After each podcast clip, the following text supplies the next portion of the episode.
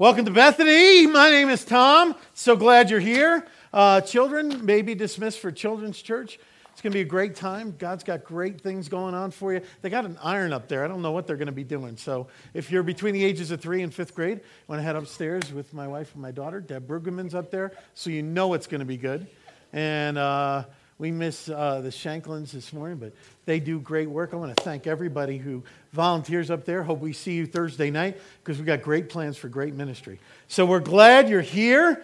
Uh, how's everybody doing? Good? Good, good, good. It's a beautiful morning, isn't it? It's great, great. We're in a uh, series, we're going through Acts, the book of Acts, verse by verse. We're in a series called Acts to be continued. And this, this sub series that we're in is called Holy Spirit Unleashed. And we began it last week. We're going to continue this week.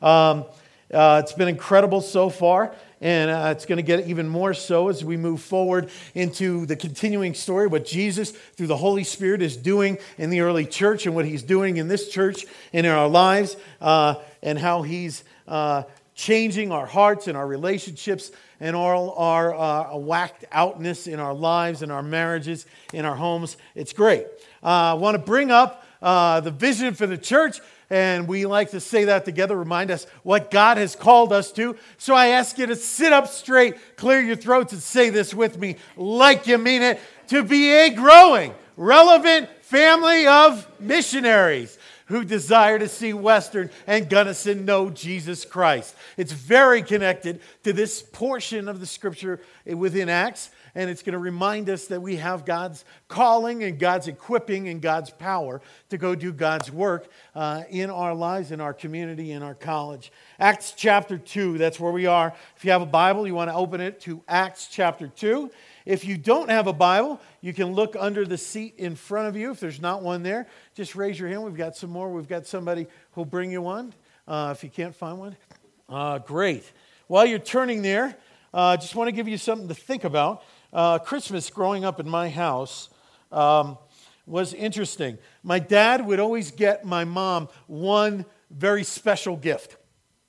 Very special gift like a, like a piece of jewelry or, or a nice coat or, or something like uh, tickets, uh, airline tickets for a vacation he was going to take her on, or, uh, but not a vacuum.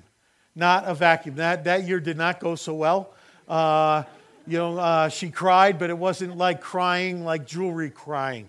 It, was, it did not go well. So, a little tip to the guys uh, if you're a boyfriend or a husband, uh, vacuums not for Christmas, okay? Not for her birthday, not for your anniversary, not for Valentine. Okay, not for anything, okay? Vacuum is not a gift. What? You did. Well, you know, uh, Tim, God bless you, but uh, didn't go so well that year. But my dad would always buy my mom that special gift, and, and I had three sisters, and we would fight over who got to give it to her, right? And, and, and I remember one year uh, I pulled out a chunk of my older sister's hair uh, to be the one. Yeah, we put the fun back in dysfunctional in my house. Uh, so uh, it was great joy when my father would say, It's your turn to give the gift. It's your turn to give the gift. And so, you know, we'd, we'd be on the other side of the, of the room and you'd take the gift and eh, you're a kid, so you got to keep the, the talking going as you step over all the boxes and things. Mom, I have a gift for you, but it's not from me, it's from dad. So whatever you do, whatever you do, it's not jewelry. It's not jewelry. And, and here it is, mom. And we would stay there and we wait and she'd unwrap it. And, and with great joy, great joy to see, uh, to see her tears because it was, it was a wonderful thing. Even though we didn't give it to her, we got to present it you know? And we would have such excitement and such joy over giving someone we loved a wonderful gift. And that connects to the fact that Jesus uh, is calling us to give out the gift that he has bought for people we love. And when did we lose the excitement out of handing that out? And, and so it's, it's your week. It's your week. It's your turn to give it. It's your turn to give it. We're going to celebrate. Let's, uh, let's pray. We'll get right to work. Father, Thank you. Thank you for this time. Thank you for your grace. Thank you for your word. Holy Spirit, uh, we ask for your presence and your power. Lord, we pray against the enemy and his servants, their works and effects, that they would be far from this place in the holy name of Jesus. And Lord, we, I ask that you forgive me my sins. Lord, we ask that the Holy Spirit would fall. And Lord, uh, that you would open eyes, open hearts, open minds. And Lord, Lord, through the power of your word, through the power of your Holy Spirit, that you would change us and that you would forgive me my sins, and they are many. And Lord, that you would reign in this place and be mighty as we make much of you. In Jesus' name, in Jesus' name, amen. It's all about being filled with the Holy Spirit. It's all about being filled with the Holy Spirit. So, we're going to give you a little bit of background before we dive in. In case you haven't been here, we want you to be able to get right on board with this story.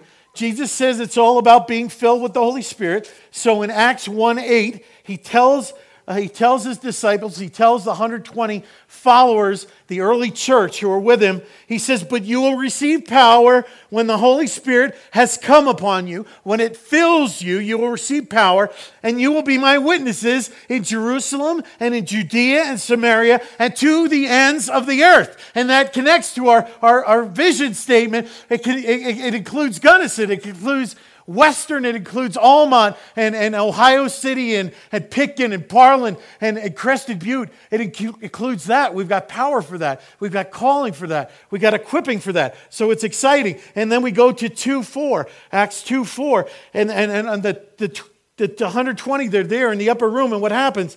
They were filled with the Holy Spirit. It's all about being filled with the Holy Spirit. And they began to speak in other tongues. And what are they doing? What are they doing? We see in verse 11 they're proclaiming, they're telling the mighty works of God in all the different languages of all the people who are there, of all the people who are there.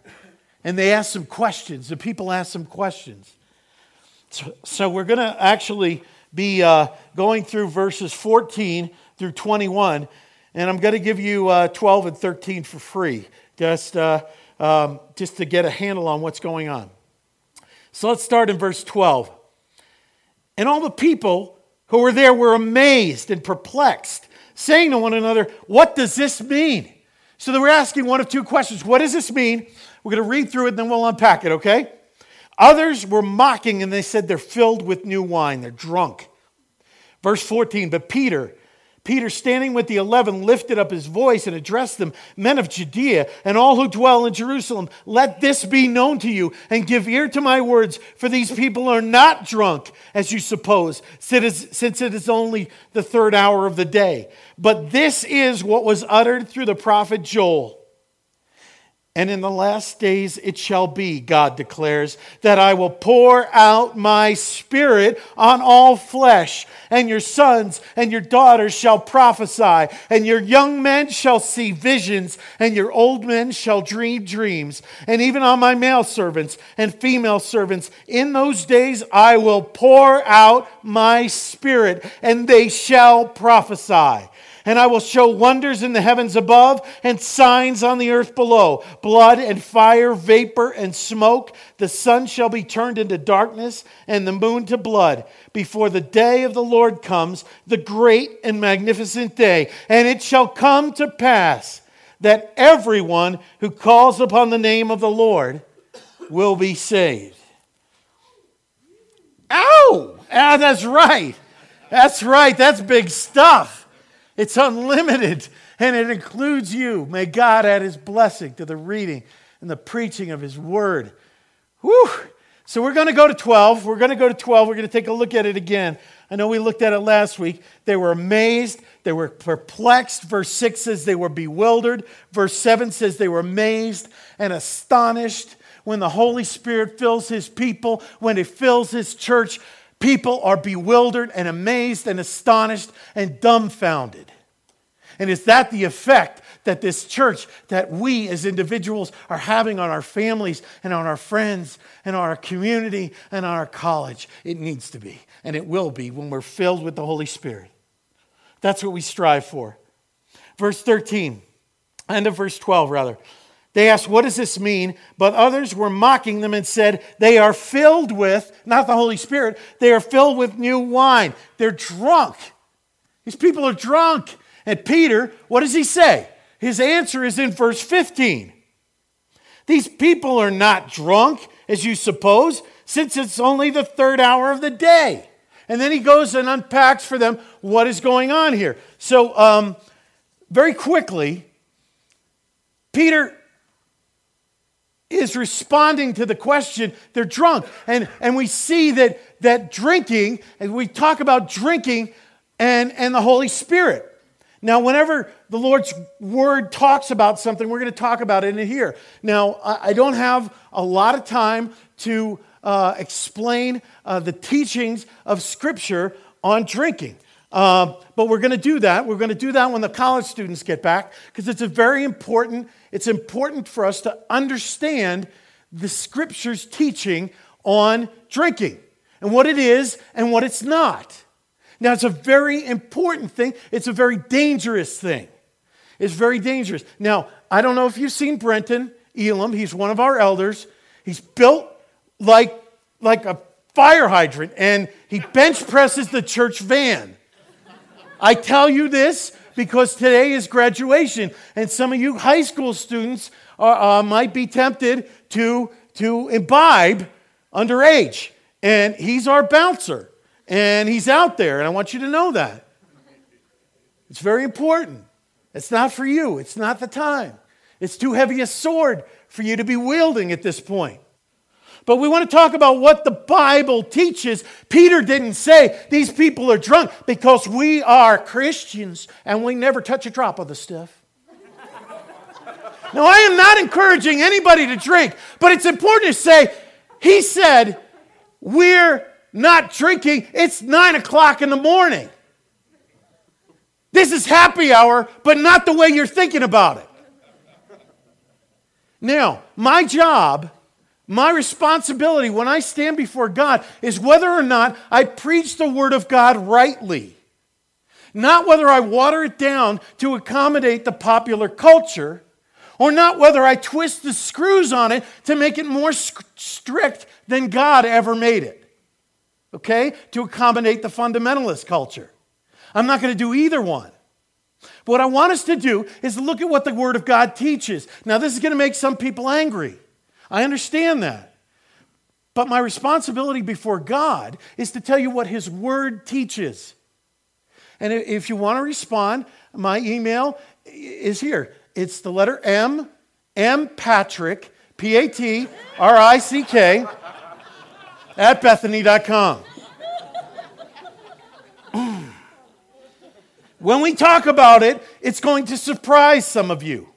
It's going to surprise some of you. It might offend some of you. That's not my intent. It's not my intent. Alcohol and the misuse of that has led into many, many, many sins. Ripped apart families, ripped apart lives, right? The Bible is filled with stories of all the ways that it has been misused.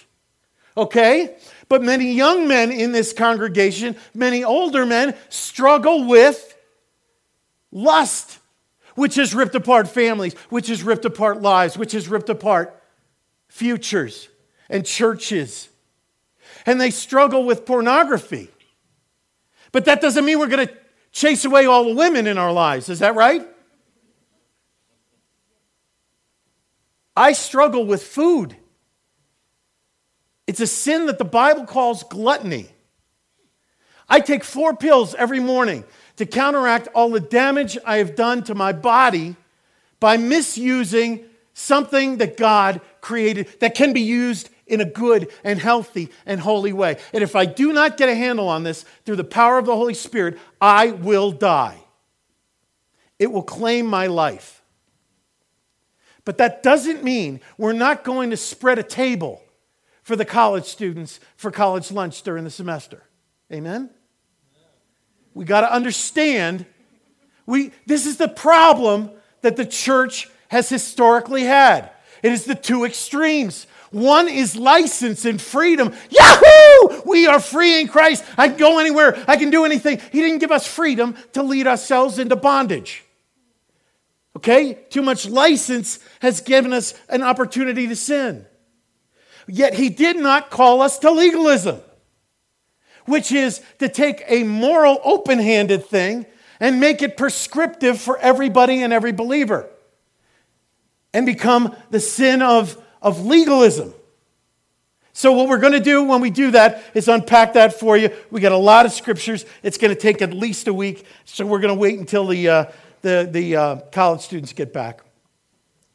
But this is not the only place in Scripture that drunkenness and the Holy Spirit are put together to compare and contrast. I want to open for you Ephesians 5 8. 18. And then we're going to get, on because this is about being filled with the Holy Spirit. Ephesians 5:18 says this, "And do not get drunk with wine, for that is debauchery. It opens the door in your life to all kinds of sin. But be filled with the Holy Spirit." Every Bible believing Christian knows that drunkenness is sinful. It is forbidden. And here Paul is saying, and do not get drunk with wine, for that is debauchery, but be filled with the Holy Spirit. Be drunk, if you will, with the Holy Spirit. Now, why, do, why in Scripture do we see these two things compared and contrast? They say these people have been drinking. He says, no, they're filled with the Holy Spirit. There are similarities. There are similarities. I want to say this for you, and it applies not just to alcohol or the Holy Spirit, it applies to food, it applies to lust, it applies to anger, it applies to love, it applies to any whatever fills you controls you. Whatever fills you controls you. So what are the what are the similarities between drinking and the Holy Spirit? Well, they make you walk differently, right? Make you talk differently, make you think differently, make you act differently, make you feel differently. One in a bad way and one in a very, very good and holy and redeeming way. What are the differences? Well, the Holy Spirit will never make you throw up on your best friend or sin or feel like somebody hit your head repeatedly with a tire iron the next morning. It's not good. One leads to sin, the other leads to holiness and righteousness. Okay, we're going to move on.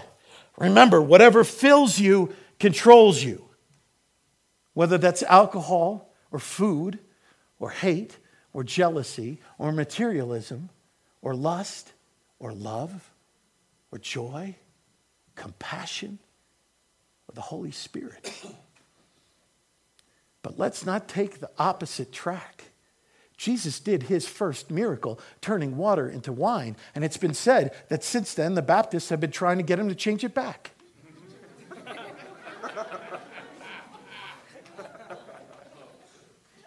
that being said, don't mess up. Brenton is on guard. All right. Verse 14, here we go. It's about being filled with the Holy Spirit. It says, but Peter, but Peter, standing with the 11. Before we move on, I want you to see how awesome this is. But Peter, big deal. It's a huge deal. It's a huge deal that Peter is standing up. Because just several weeks before, he fell down repeatedly, repeatedly it was ugly. It was disastrous for him, for the king. He blew it. And if you're following the, the Nuggets on their trek through the playoffs, you can picture this. You know, the night that Jesus was betrayed and arrested and beaten and, and eventually crucified, Peter, one of his closest friends, was, was was asked if he knew Jesus Christ and he denied it. It's as if he, they're in the big game and it's a clutch moment and Jesus throws Peter the ball and he throws it up and it's an air ball and he does it three times. And so, what is happening now? This is the big game, the first game of the early church at a clutch moment. And what does Jesus do? He doesn't call timeout and bench Peter to call in somebody who's got a better shooting percentage or a better faithfulness percentage or a better track record. He says, No, you're my man. Here's the ball. Put it up. I believe in you. And what happens this time? Nothing but net. Nothing but net. And you know the angels in heaven are rejoicing. But Peter stood up. What's the takeaway? What's the takeaway for you and me? It doesn't matter how many times you've blown it for God. It doesn't matter how many times you've blown it publicly. It doesn't matter how many times you've blown it privately. It doesn't matter how many times you've failed to not be ashamed of the gospel of Jesus Christ. It doesn't matter how many times you have sinned. In Him, if you have come to the cross and that is forgiven, that is the past. And Jesus believes in comebacks. And He's offering you one this morning. No matter how many times you've blown it, you could put your name in there. But Tim, but Brittany. Put your name in there stood up. He can turn it around. He don't want to bench you. Nothing you have done in your past in Christ disqualifies you for putting it up for him. He'll take care of the results.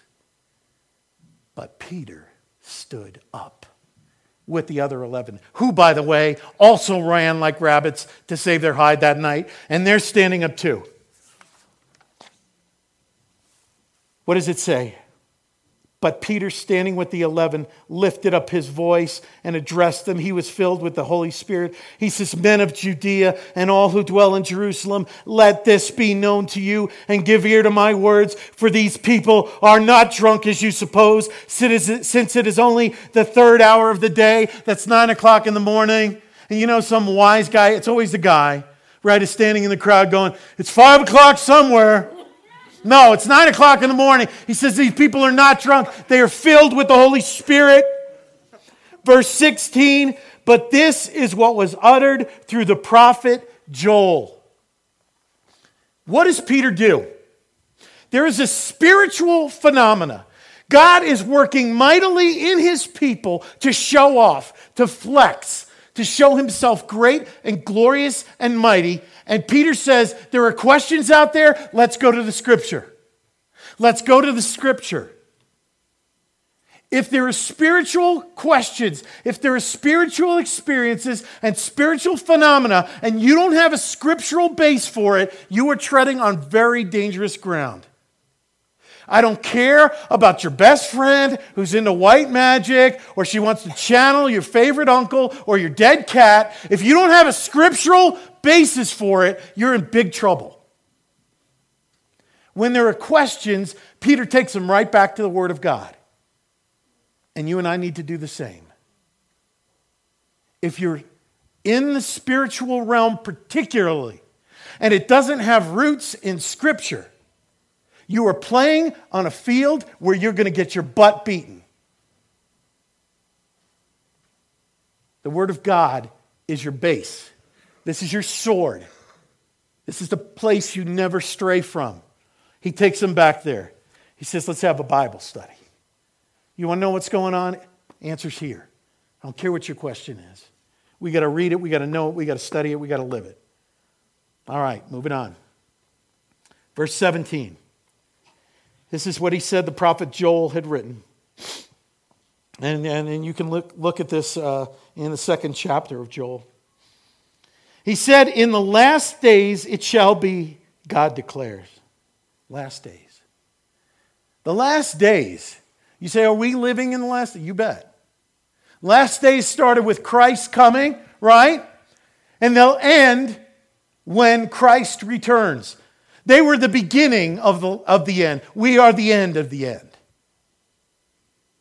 And so this applies to us just as much, if not more, than it did at that time. And he says, In the last days it shall be, God says, that I will what? I will pour out my spirit on all flesh. And I want you to take a look at this. It doesn't mean every single person, it means every kind of person. In every, if you remember from last last week when we talked about all the different nations and the global call of Christ, and we're not going to build walls about who the gospel is for and who the gospel is not for. He says, I'm going to pour it out on every kind of person. He says, and your sons and your daughters, men and women, will prophesy, and your young men will see visions, and your old men will dream dreams. And even on my male servants and female servants, in those days I will pour out my spirit, and they shall prophesy.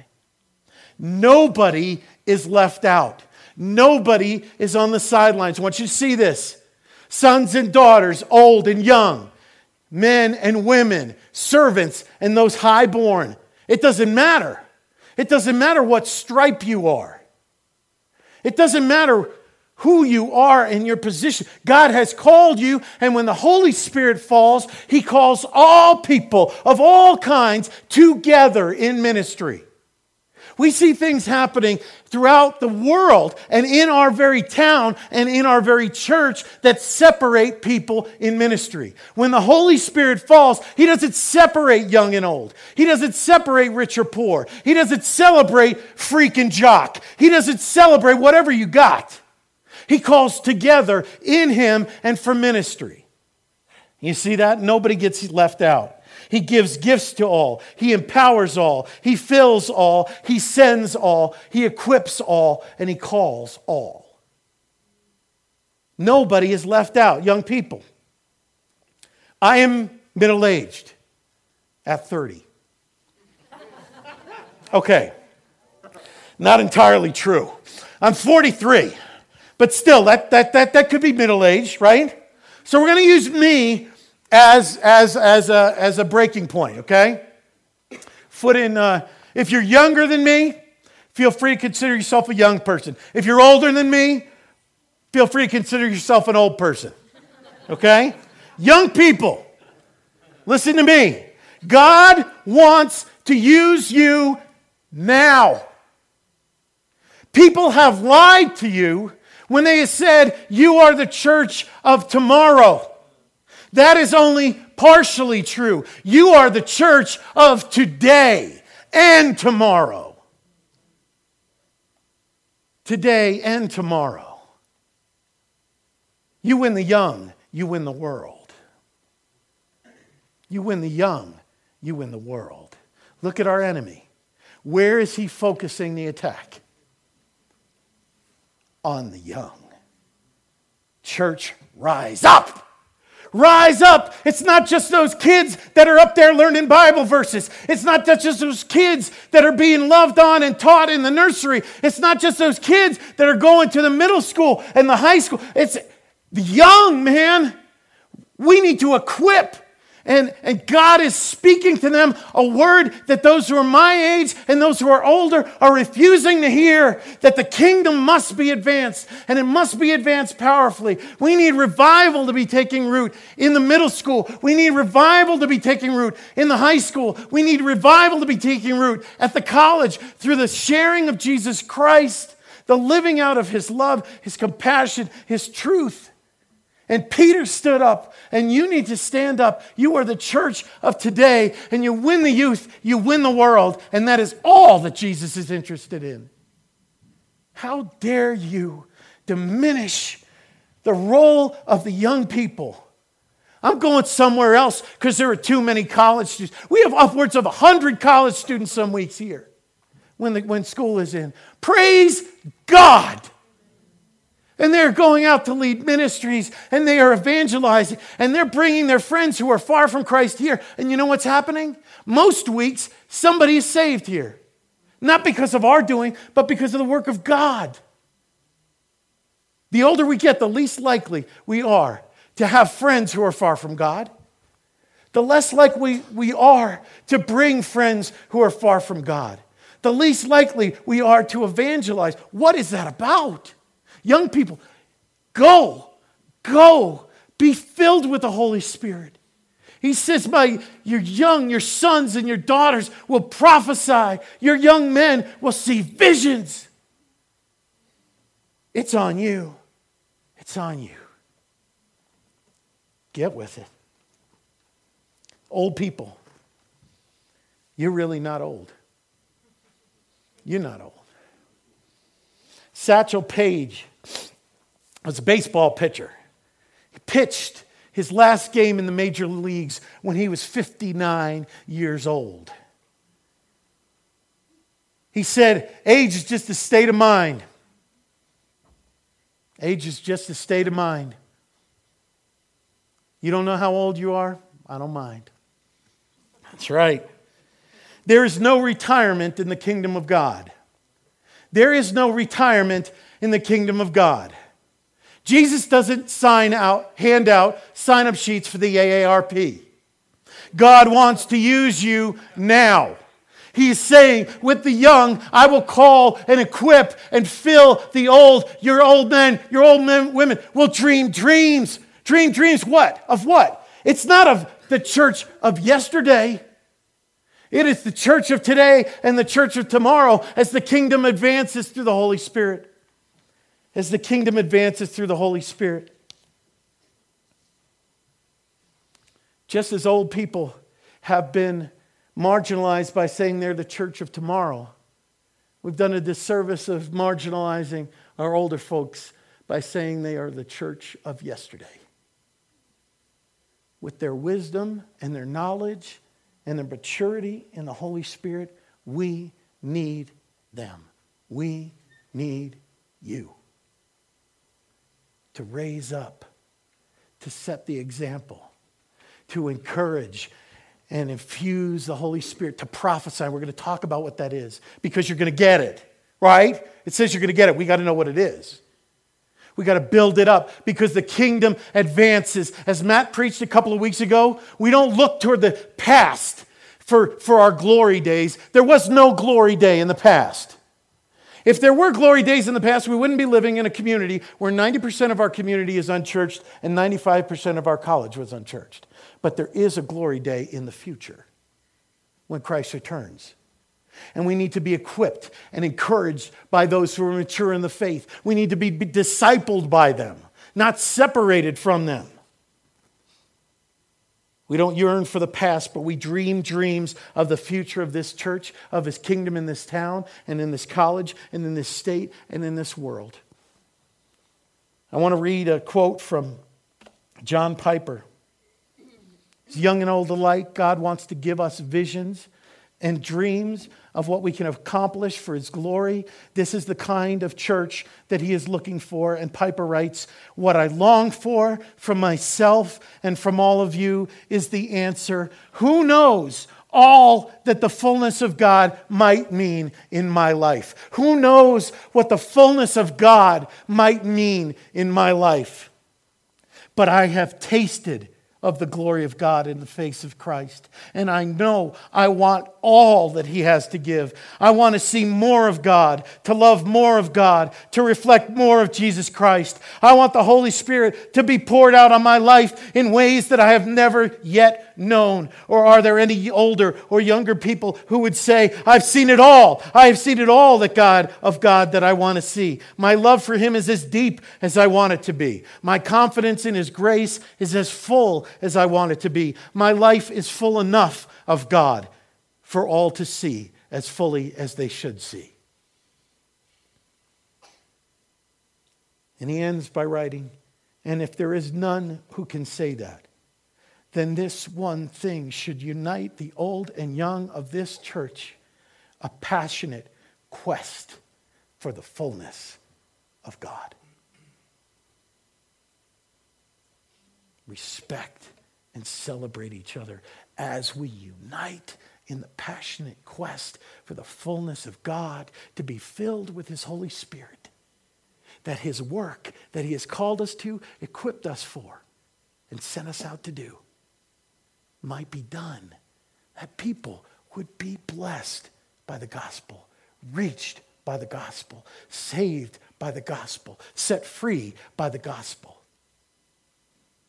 Do it together when the Holy Spirit falls. It calls people together in ministry. May this church be a celebration of that. We're going to take a look at 17 through 21 for something else. Let's look again. We're going to underscore some other things. If you bring up that second version of that, there you go.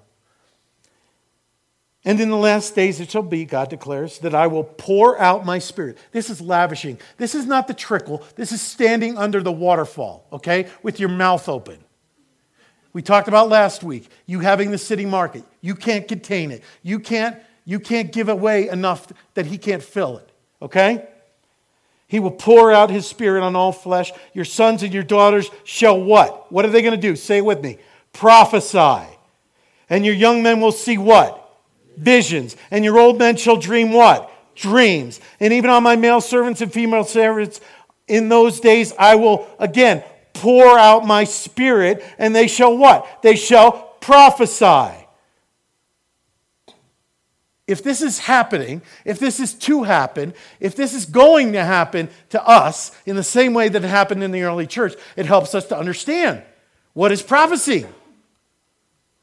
We got to stop thinking of prophecy as like, like the mentalist or, you know, predicting the future. Here's what it is 1 Corinthians 14, 1 through 3. If you want to turn there, 1 Corinthians 14, 1 through 3. Paul is teaching the early church what it is.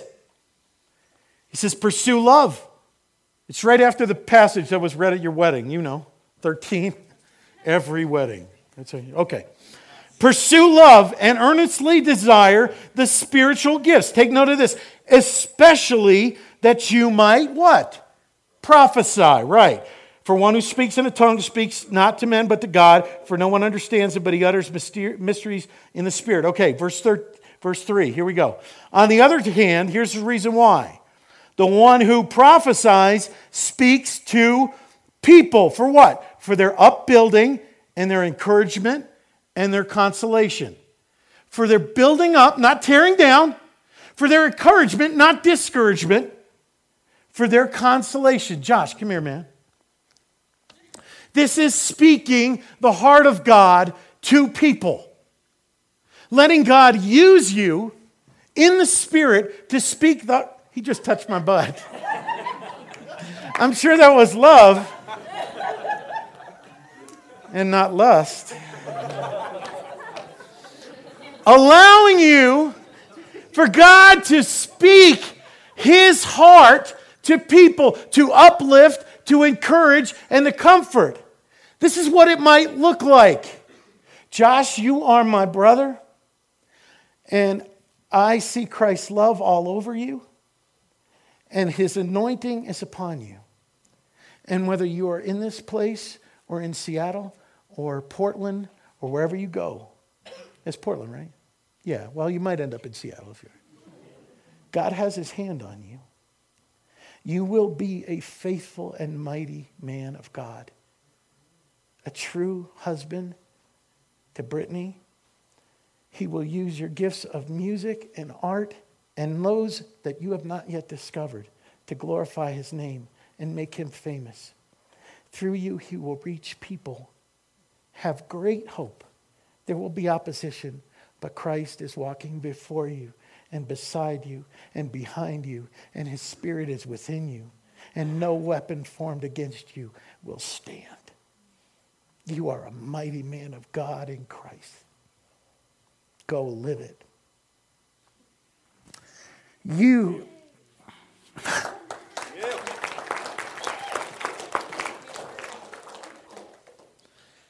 Parents, you need to be speaking God's heart over your children.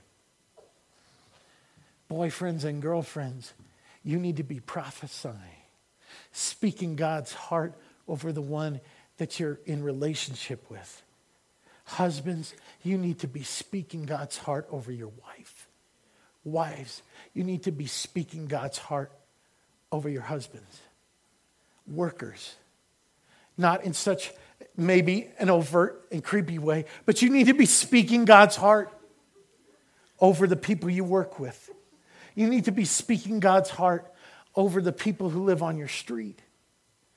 When the Holy Spirit comes on you, God will pour His views, His mind, His voice, His heart into you. You need to look into people and call out the beautiful things, the heart that God has for them. To encourage, to uplift and to comfort. You will do it you will do it. So prophesy, and you will see visions.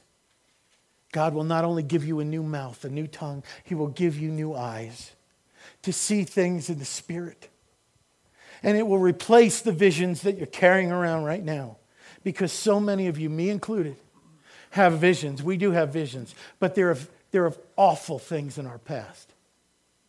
Things that have attacked us, ways that we have fallen, ways that we've blown it. And we have visions from sin of the way we see people that cut us off from them and cut them off from God. We have visions of condemnation. And he's saying, I want to give you visions of hope and of glory and of me working through you and through others and through my church to reach this town, to reach this college. What we said together at the beginning that we desire to see Gunnison and Western know Jesus Christ, that's the vision. That's the vision. And it's got to be, it's got to find its root in all of us because we've all got a part to play young and old, rich and poor, athletic and spaz. It doesn't matter who you are, smart and not so smart. Whatever you are, whoever you are, that's the vision. We're living in a time of too few visions and too few dreams.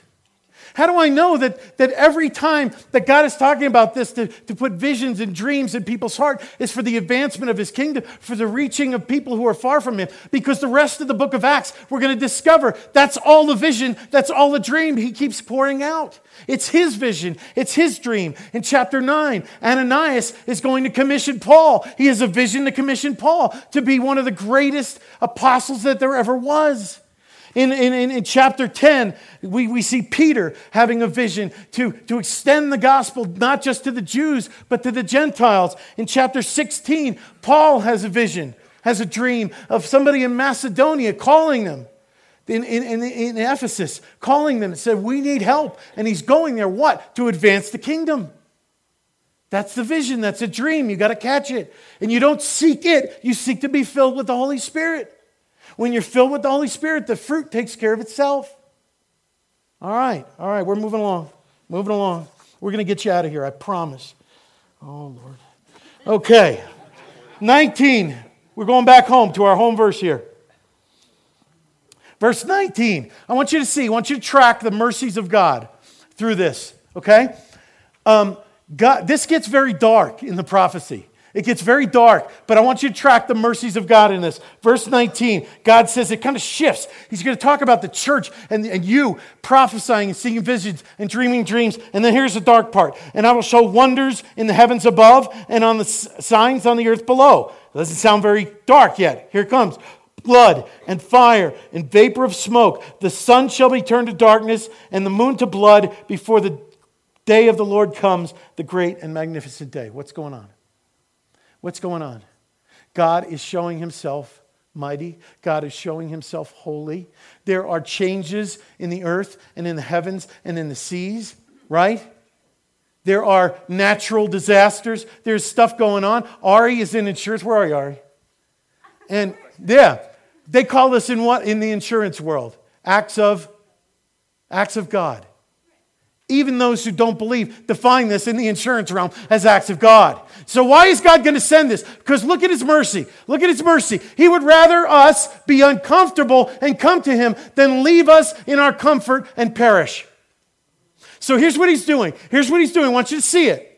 In the church, he is calling all his people, young and old, rich and poor, slave and free, all of everybody. He is equipping them with the Holy Spirit. He's filling them. He's calling them. They are prophesying. They are speaking God's heart over people. They are seeing visions. They are dreaming dreams. As the early church did in verse 11, they are telling the mighty works of God. And then what happens? Then what happens? He causes things that, that happen on the earth to cause people to become disquieted. What do we do? What happened after Katrina? What happened after 9 11? People began to think about God. People began to cry out to God.